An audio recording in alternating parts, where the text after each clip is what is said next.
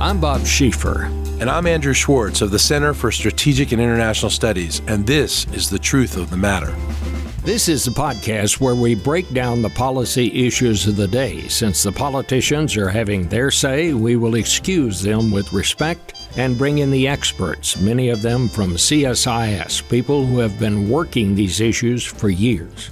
No spin, no bombast, no finger pointing, just informed discussion. To get to the truth of the matter on the ongoing conflict in Syria and the sudden withdrawal of U.S. forces there, we'll talk with Melissa Dalton. She is a senior fellow and deputy director of the CSIS International Security Program and director of the Cooperative Defense Project. Prior to joining CSIS in 2014, she served in a number of positions at the Department of Defense in the Office of the Undersecretary of Defense for Policy. She most recently was a senior advisor for force planning. Ms. Dalton is also a member of the congressionally mandated Syria Study Group, which released its report in late September of this year. Thank you, Ms. Dalton, for getting to the truth of the matter. I'd like to just start by asking you do you know anyone or have you found anyone who knew this was coming, the president's decision to withdraw these troops from Syria? Well, thanks so much for having me on the program for this this timely discussion. Um, I think it's important actually to note um, that the president's recent decision actually tracks quite closely with his tweet of last December in terms of where his position has been on uh, U.S. forces operating in northeast Syria. I think the president has actually been pretty consistent in terms of his belief that U.S. forces working by, with, and through local partners on the ground with international coalition allies um, has successfully eliminated ISIS's ter- territorial control in both Syria and Iraq. And so, therefore, um, it's up to partners in the region to carry the ball forward. But no one knew this was coming at this particular time. Am I correct in saying that? So, in in the aftermath of the the tweet last year, um, there seems to have been a calibration uh, by the national security community to brief the president on a range of options in terms of how to conduct a responsible withdrawal, while at the same time trying to secure the gains um, from the counterterrorism efforts of the last five years. Um, and so, the national security community, the U.S. military, was on a track, um, knowing that an endpoint was coming um, but trying to proceed towards that responsibly, working with local partners, with international allies. Um, but I believe it was surprising to those working day to day on the ground to receive this news following President Trump's phone call with President Erdogan um, that he was quite intent upon U.S. Um, uh, forces withdrawing quite precipitously in light of the Turkish intent to proceed with its own military intervention into northeast Syria. I noticed that uh, you wrote that recently Russian television had pictures of U.S. forces leaving, I guess Syrian forces coming back in. You said that was a real information opportunity for Russia. Uh, tell me what you meant by that. So, Russia has been a close ally of the Assad regime for decades. Um, it has a strong strategic military relationship with the Assad regime. It's its primary supporter of the Syrian military, and in 2015 had intervened military to backstop uh, the Assad regime as it was faltering in its military campaign against the, the Syrian opposition. Um, Russia also has clear strategic interests in Syria in terms of maintaining its warm water port um, at Tartus and has been building a military airbase um, in central Syria since its intervention. So the, the, Russians have been quite keen to consolidate uh, the Assad government's control over Syrian territory, and it's it's been a thorn in uh, Russia's side that the U.S. has continued its force presence in northeastern Syria to try to secure these counterterrorism gains, but also, frankly, on the subnational governance project that the United States and its local partners have been um, conducting following uh, pushing ISIS out of these territories. Because at the end of the day, what that subnational governance model representative was an alternative to the Assad regime. And contrary to Russia's strategic ambitions in, in Syria, um, shoring up Assad's consolidation, and from that military victory, trying to project political power in, into the region. So essentially, with a precipitous U.S. withdrawal, Russia now um, has a, a, terrific opportunity uh, to capitalize upon the gaps in, in governance, in international backing for local actors on the ground and has actually swooped in to be the broker of a deal between the Assad government um, and the United States uh, Kurdish partners that we've been working closely with to, to try to forestall further Turkish military intervention. Um, so Russia comes out uh, on balance uh, as, as a victor um, in this latest episode of, of the Syrian conflict. Where are we right now? A lot has changed since we learned that the president had decided that now was the time to withdraw American forces. How would you sum up what's there right now and what's happened? Right. Um, so it is an evolving situation. Um, but since the phone call with President Erdogan, we've seen the Turkish uh, military, but also uh, very uniquely using uh, local Arab Syrian militias uh, push into northeastern Syria. Some of these militias are the very same militias that were used in an earlier operation that Turkey conducted called Euphrates Shields uh, a couple of years ago. And what has been less covered covered in the international media um, has been the extent to which those local militias um, really wreaked havoc upon that area of Syria um, through demographic reengineering, through very pernicious behaviors such as rape and, and murder and desecration of religious sites um, that, that has not been well documented. Um, and so there are fears and some emerging reports um, that similar atrocities might be happening in, in North northeast Syria at the hands of, of these uh, militias uh, supported by, by Turkey. Turkey also has been using its, its air force to strike YPG installations, um, putting U.S. forces that are trying to extricate themselves under pressure, even with communications amongst uh, NATO allies. Um, this is an incredibly dangerous situation. In the fog of war, mistakes can happen.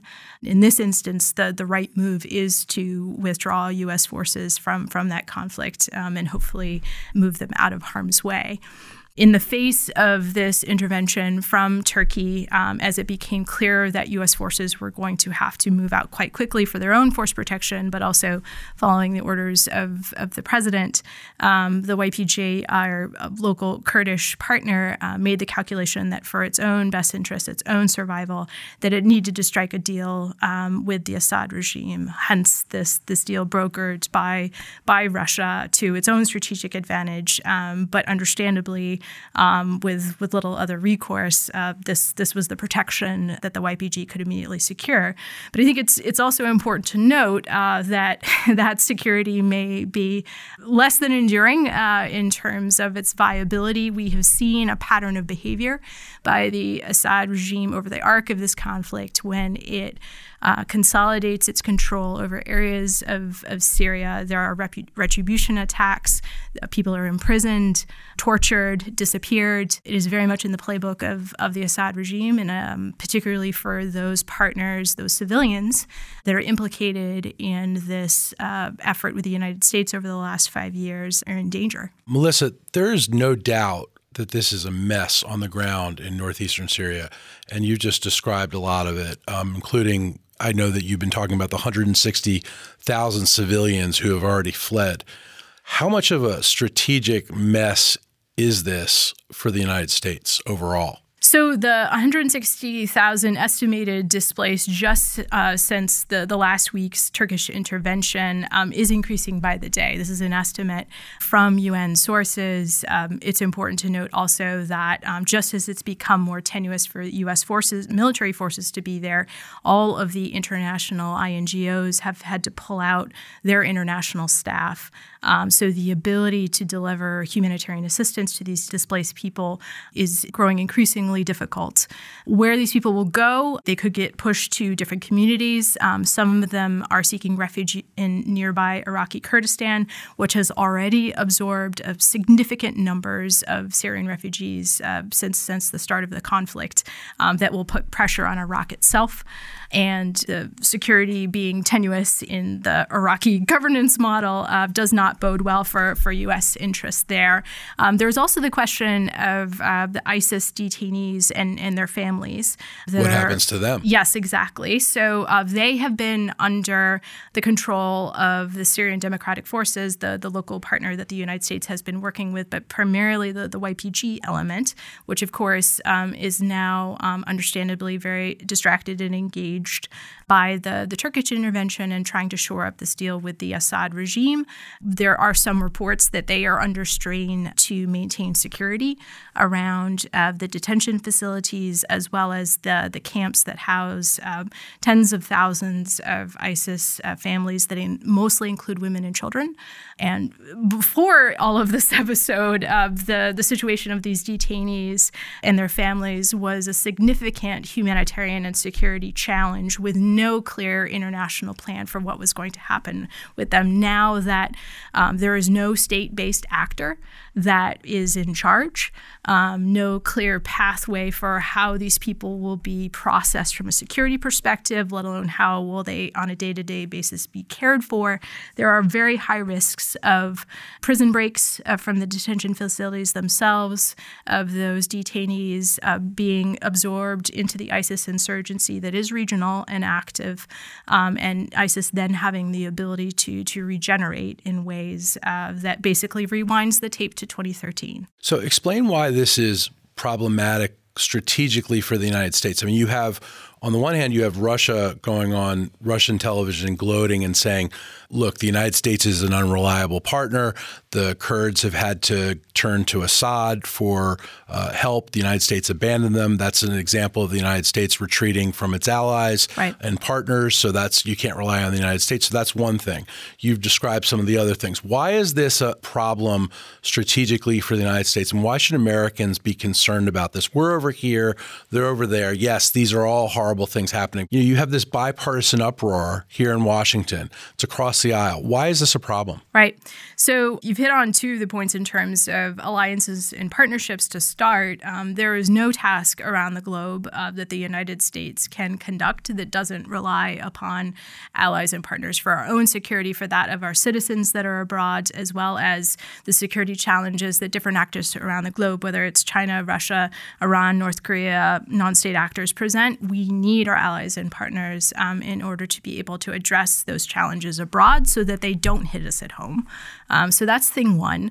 Thing two is this counterterrorism challenge. If ISIS is able to reconstitute, regenerate, its cells become active, it may be able to once again take territory to uh, launch uh, extraterritorial attacks, whether that's on Europe um, or to plan attacks abroad. Even in the last five years, as it's been under considerable pressure, it has, through its ideology, its social media presence, been able to inspire attacks abroad. Uh, that will only increase if these detainees are able to refill the, the ranks um, and also have destabilizing effects on regional partners uh, that the United States works very closely with. Um, and then the third piece relates to what the Trump administration itself has prioritized as important in its national security strategy in terms of strategic competitions with China and Russia primarily, but also in Iran and North Korea. So, two of those actors um, have very strong interests in the trajectory of Syria's conflict and are greatly advantaged by the United States uh, withdrawing and the diminished leverage that we have there. They will have the strongest hands at the table in terms of the ultimate political settlement that they want to drive towards.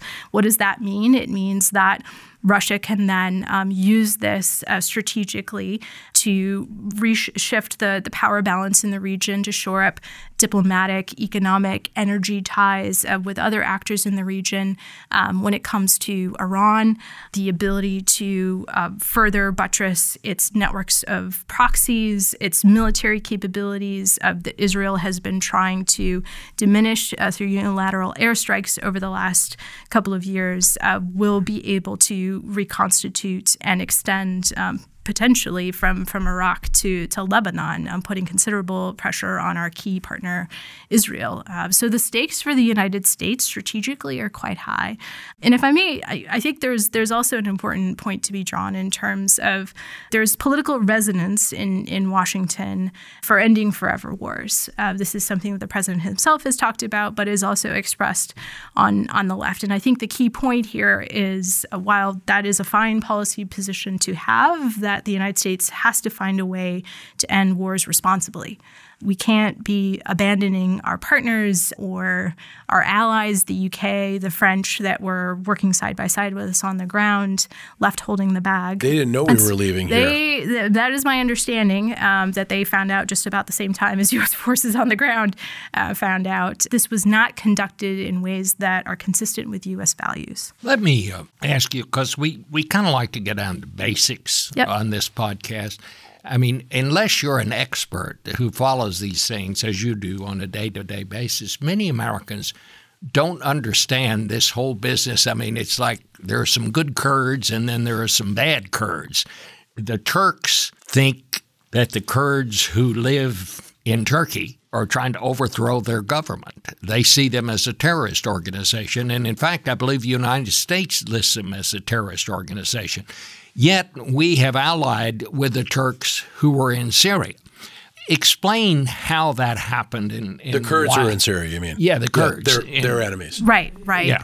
You know, not all Kurds are the same. The Kurdish community is is quite expansive in terms of different communities, different There's 35 political, million Kurds yeah, across the Middle exactly, Middle East. spanning from Syria, Iraq, Turkey, and Iran. So important to acknowledge that up front. You're right. Both Turkey and the United States uh, deem a certain component of the Kurdish population, the Kurdistan Workers' Party, as a as a terrorist organization, and legitimately over decades uh, has been in part seeking Kurdish autonomy and representation in Turkey through violent means, um, not unlike other other terrorist organizations. Um, it is not representative of, of the entire Kurdish community in Syria or Turkey or, or these other countries.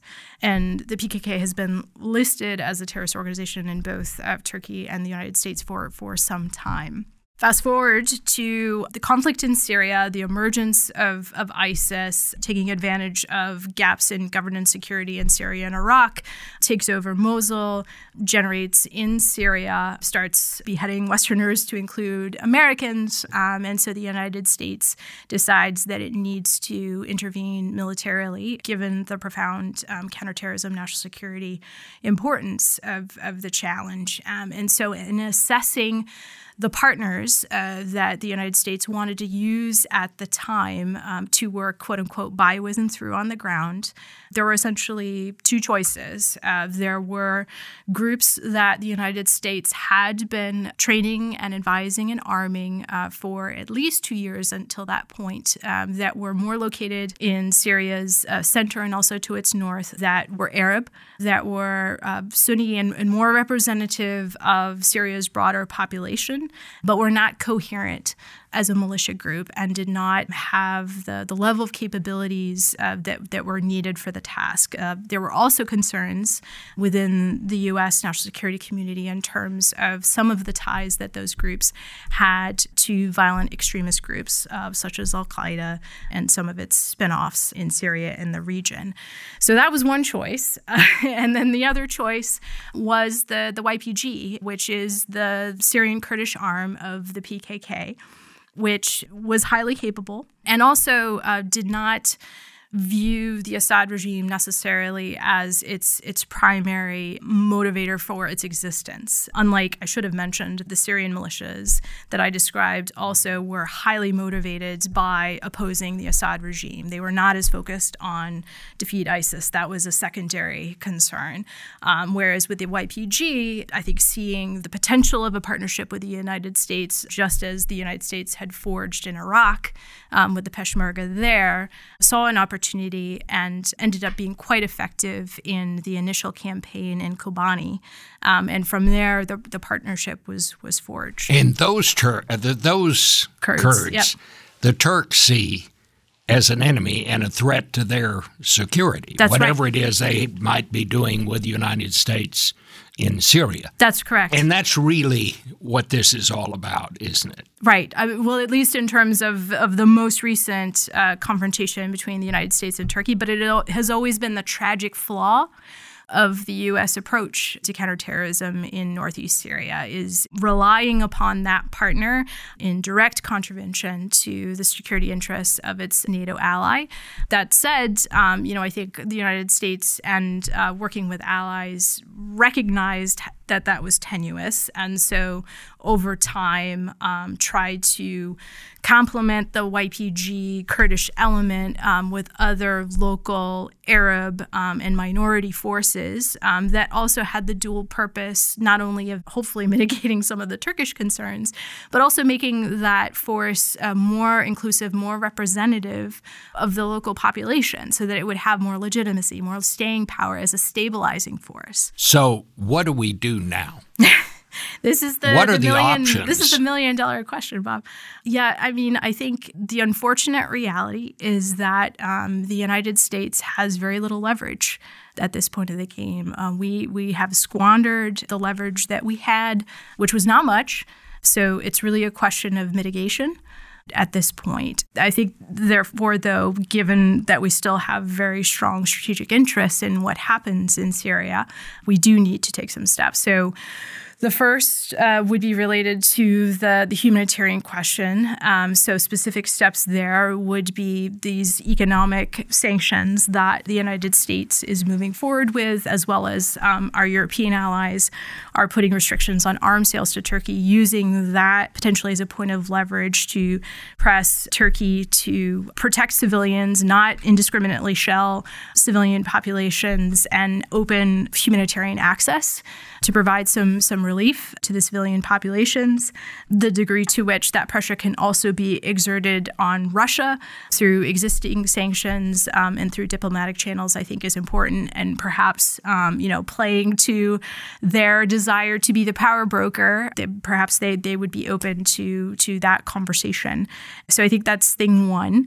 The second step would be related to, to counterterrorism, this detainee question, that there's a very limited window that may remain um, in terms of being able to transfer some of the most high value detainees out of the country. The two UK detainees, the Beatles, have already been transferred to, to Iraq.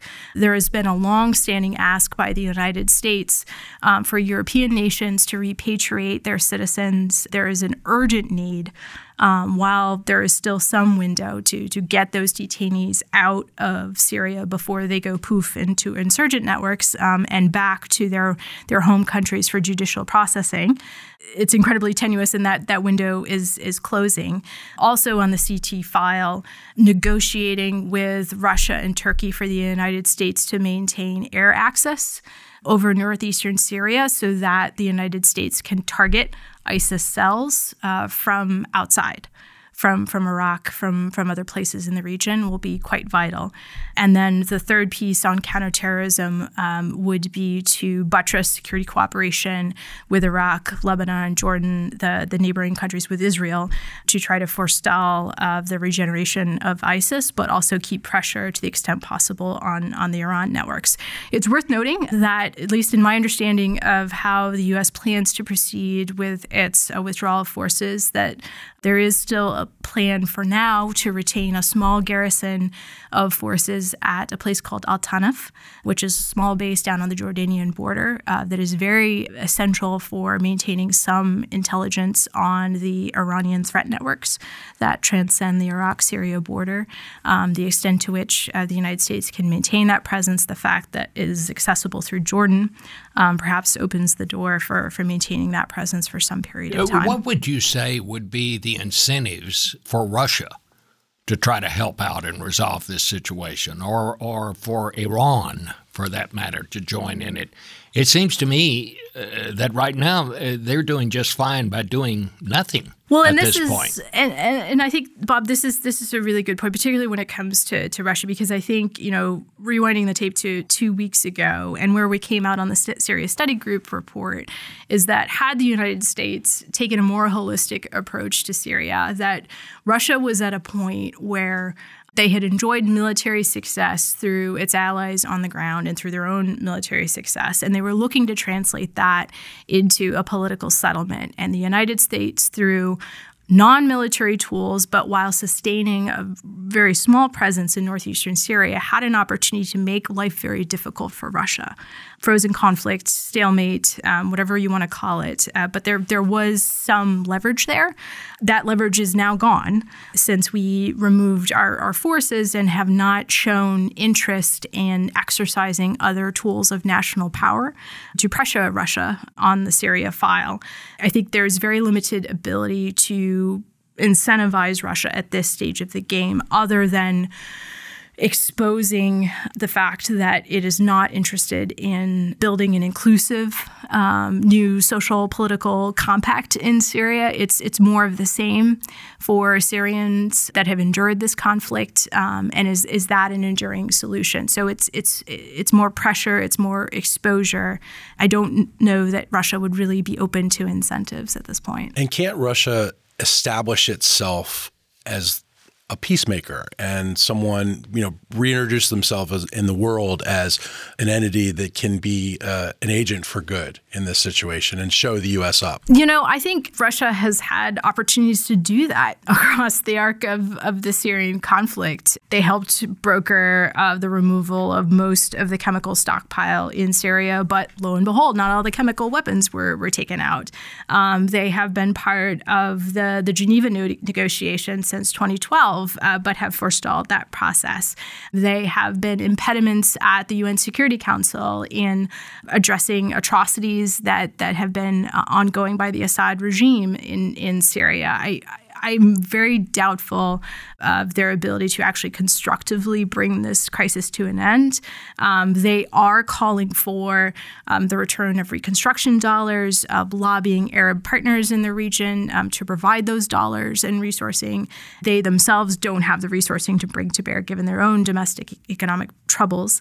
Um, and they've also been calling for the return of, of refugees. But the ability to mobilize and show a good faith effort at leadership on the international uh, scene. I, I have not seen evidence of that over the last eight years. You mentioned earlier that the United States, um, retroactively to Trump's call with Erdogan that sparked all of this, uh, President Trump is sanctioning Turkey to try to slow Turkey's assault down.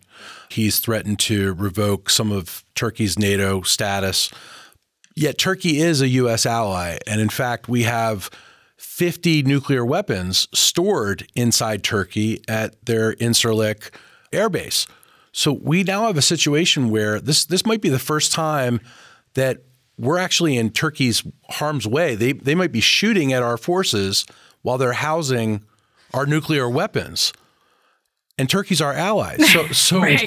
w- what's happening here? I mean, are they going to remain our ally? Are they going to stay in NATO? How, how is this going to play out, Melissa? Are we going to move the nuclear weapon? And how are we going to get them out of there? Right. A lot of really great questions. I mean, I think uh, the, the, United States needs to take a step back um, and assess Turkey in in the greater context of, of its interests that include Russia and Russia's attempts to ply Turkey away from the United States, the S 400 deal, other uh, strategic calculations when it comes to the sanctity of NATO um, as an alliance structure. If, if Turkey can fall off, well, you know, others others follow the viability of the, the alliance structure going forward. But I think it's it requires persistent and open dialogue uh, to to address uh, these concerns. It needs to be taken very methodically because there are these strategic consequences for how the United States is going to position itself vis a vis Russia going forward. So, taking a deep breath and thinking about how we're calibrating our reaction to this immediate crisis, which does require some action, needs to be put in this this broader context. And you know, there there are also ongoing concerns in terms of Turkey's governance, its respect for human rights at home, um, that have been deeply worrying for the United States for for some time. So I think a strategic rethink about the relationship with with Turkey is is quite necessary. But I, I don't think we're at a point where we need to you know sever the the NATO tie that is of profound strategic importance for the United States as well as that of our allies. Melissa Dalton, I want to thank you for the very sobering truth of the matter on this issue regarding Syria. Thank you very much. Uh, we'll be back next week. I'm Bob Schieffer. And I'm Andrew Schwartz. If you enjoyed this podcast, check out our larger suite of CSIS podcasts from Into Africa, The Asia Chessboard, China Power, AIDS 2020, The Trade Guys, Smart Women, Smart Power, and more. You can listen to them all on major streaming platforms like iTunes and Spotify. Visit csis.org slash podcasts to see our full catalog